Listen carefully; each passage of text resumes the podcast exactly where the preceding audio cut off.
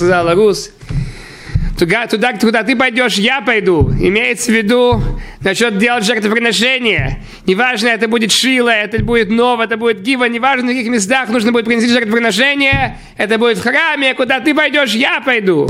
Там, где ты будешь спать, я буду спать. Потому что, чтобы принести жертвоприношение, нужно было спать ночь, ждать в Иерусалиме. Она говорит, я буду там спать, где ты будешь спать.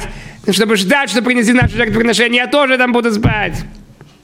Твои люди, это мои люди. Я себя вырываю от идолопоклонства. Я уже не иду с моим бывшим народом, с Мовом. Я иду с еврейским народом. Я себя отрываю от всего, что было связано с моей прошлой жизнью. Твой народ – это мой народ. И твой Бог – это мой Бог. Также твой Бог знает все, что ты делаешь, и платит тебе за все, что ты делаешь. Это мой Бог. Он тоже знает все, что я буду делать, и заплатит мне за все мои поступки. Продолжает дальше Рус.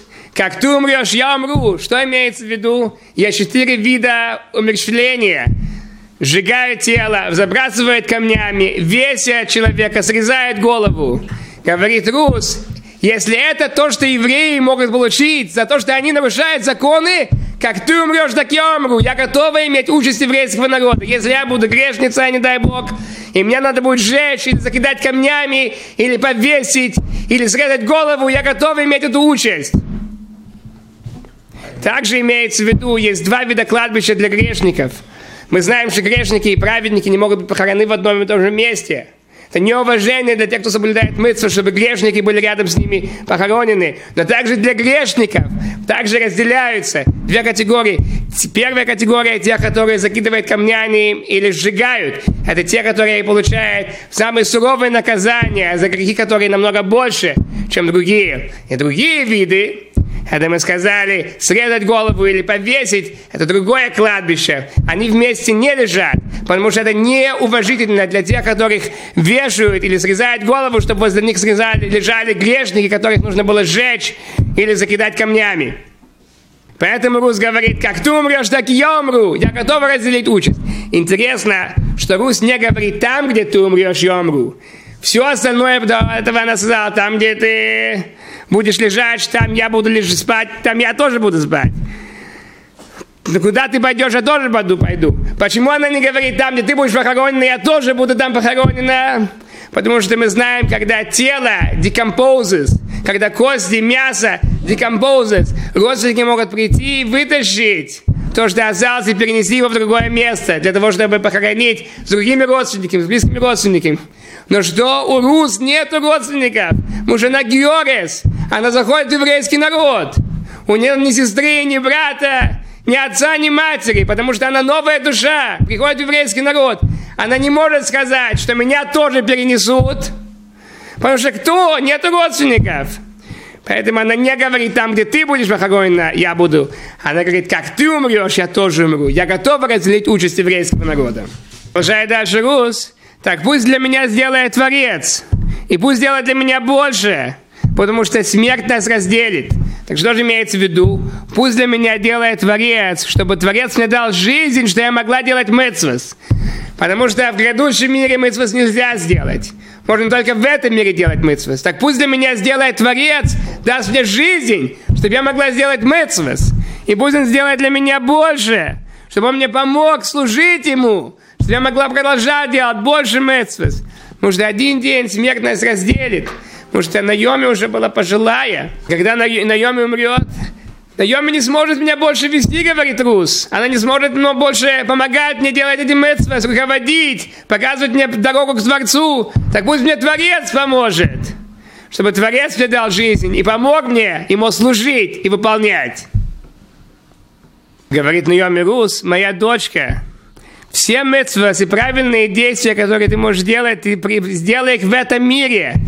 Делай киньян, приобретай их в этом мире. Потому что в грядущем мире ты их не сможешь приобрести. Нам сейчас э, Медреш говорит посок, который подтверждает то, что сказал нам Найоми, что награды может только бы приобрести в этом мире. Засмыцвас можно приобрести только в этом мире. Заслуги только здесь можно приобрести, не в грядущем мире. Как сказано в Иув, Котон выгодал, маленький и большой, они там. Где там? Не сказано. И Медриш нам объяснит. Продолжает. И раб становится свободным от своего хозяина. Опять же, там раб становится свободным от своего хозяина. Где там? Имеется в могиле. Большой и маленький они там, в могиле.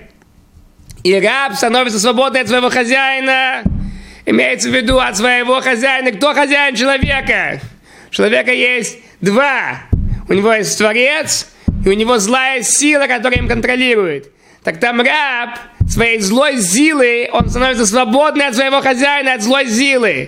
В могиле лежат и маленький, и большой вместе. Нет разницы, как они там лежат. Но что? Там лежат они вместе. Но здесь, в этом мире, можно стать большим или можно стать маленьким. Маленький может стать большим в этом мире. И большой в этом мире может стать все-таки здесь маленьким. Как же, как маленький может стать большим? Через Тору и Мецвас. Если он делает Тору, учит Тору, он маленький, но он станет большим. Это его возвысит.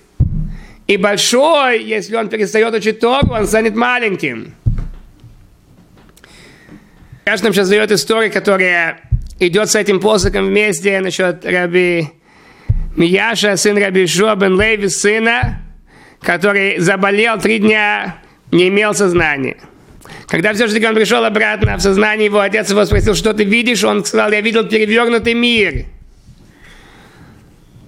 что те, кто имеет почет в этом мире, они были унижены в грядущем мире. Те, кто унижены в этом мире, они имеют почет там. Спрашивает Рабмоши Фансин, что это непонятно. Это, конечно, это все знают. Нужно сейчас нам сказать эту историю. Это все знают, что это мир перевернутый. Те, кто имеет уважение здесь, те, кто богатые здесь. Что они имеют? Они имеют какие-то митцвас, у них есть Тора. За что они получают уважение? За то, что у них есть деньги, деньги им твой Творец. Люди думают, что это из-за того, что моя сила, моя рука, я это добился. Нет, Творец им дает. Так за что ему давать уважение? Когда человек приходит в грядущий мир, смотрит, что же он действительно добился, что он сделал. Ноль. Мецвас, нет. Добрые дела. Что у него есть? Что он с собой взял? Но люди наоборот, те, которые здесь низко смотрятся, имеют маленький статус. А, человек учит Тора все время, не работает. Кто он такой? Наоборот, он тот, кто на настоящей высоте. Так это ясно, что зачем нужно было это сказать? Нужно это сказать было для того, чтобы подчеркнуть, что даже те, которые в еврейском религиозном мире смотрятся как большие, они будут иметь меньший статус, чем они имеют здесь. А те, которые здесь маленькие, они будут иметь больше статус. Даже чем те, которые большие. Это перевернутый, перемешанный мир. Почему? Уже Творец не смотрит, на что человек добился. Он смотрит, да, у него есть потенциал какой-то, что он сделал по своим возможностям. То есть у кого-то феноменальная память, он стал великим раввином. К нему все приходят с вопросами, да, он много добился. Но говорили, сколько он в это вложил. А есть другой человек, ему тяжело запоминать вещи, но он работает и потеет, и постоянно учится и повторяет, и он не так много добился. Он не запомнил все, но он сделал больше, чем он мог бы, с потенциалом, который у него есть. Так этот человек будет больше стоять, чем другой, который не так много вложил. Вот что значит это перевернутый мир нам дает посох, который идет вместе с тем, что мы только что сказали. Сказано, снимайте ваши тюрбаны, поднимайте ваши короны. Так мы раньше думали, это имеется в виду правости, пророчество, которое было дано Карю Циткиёу.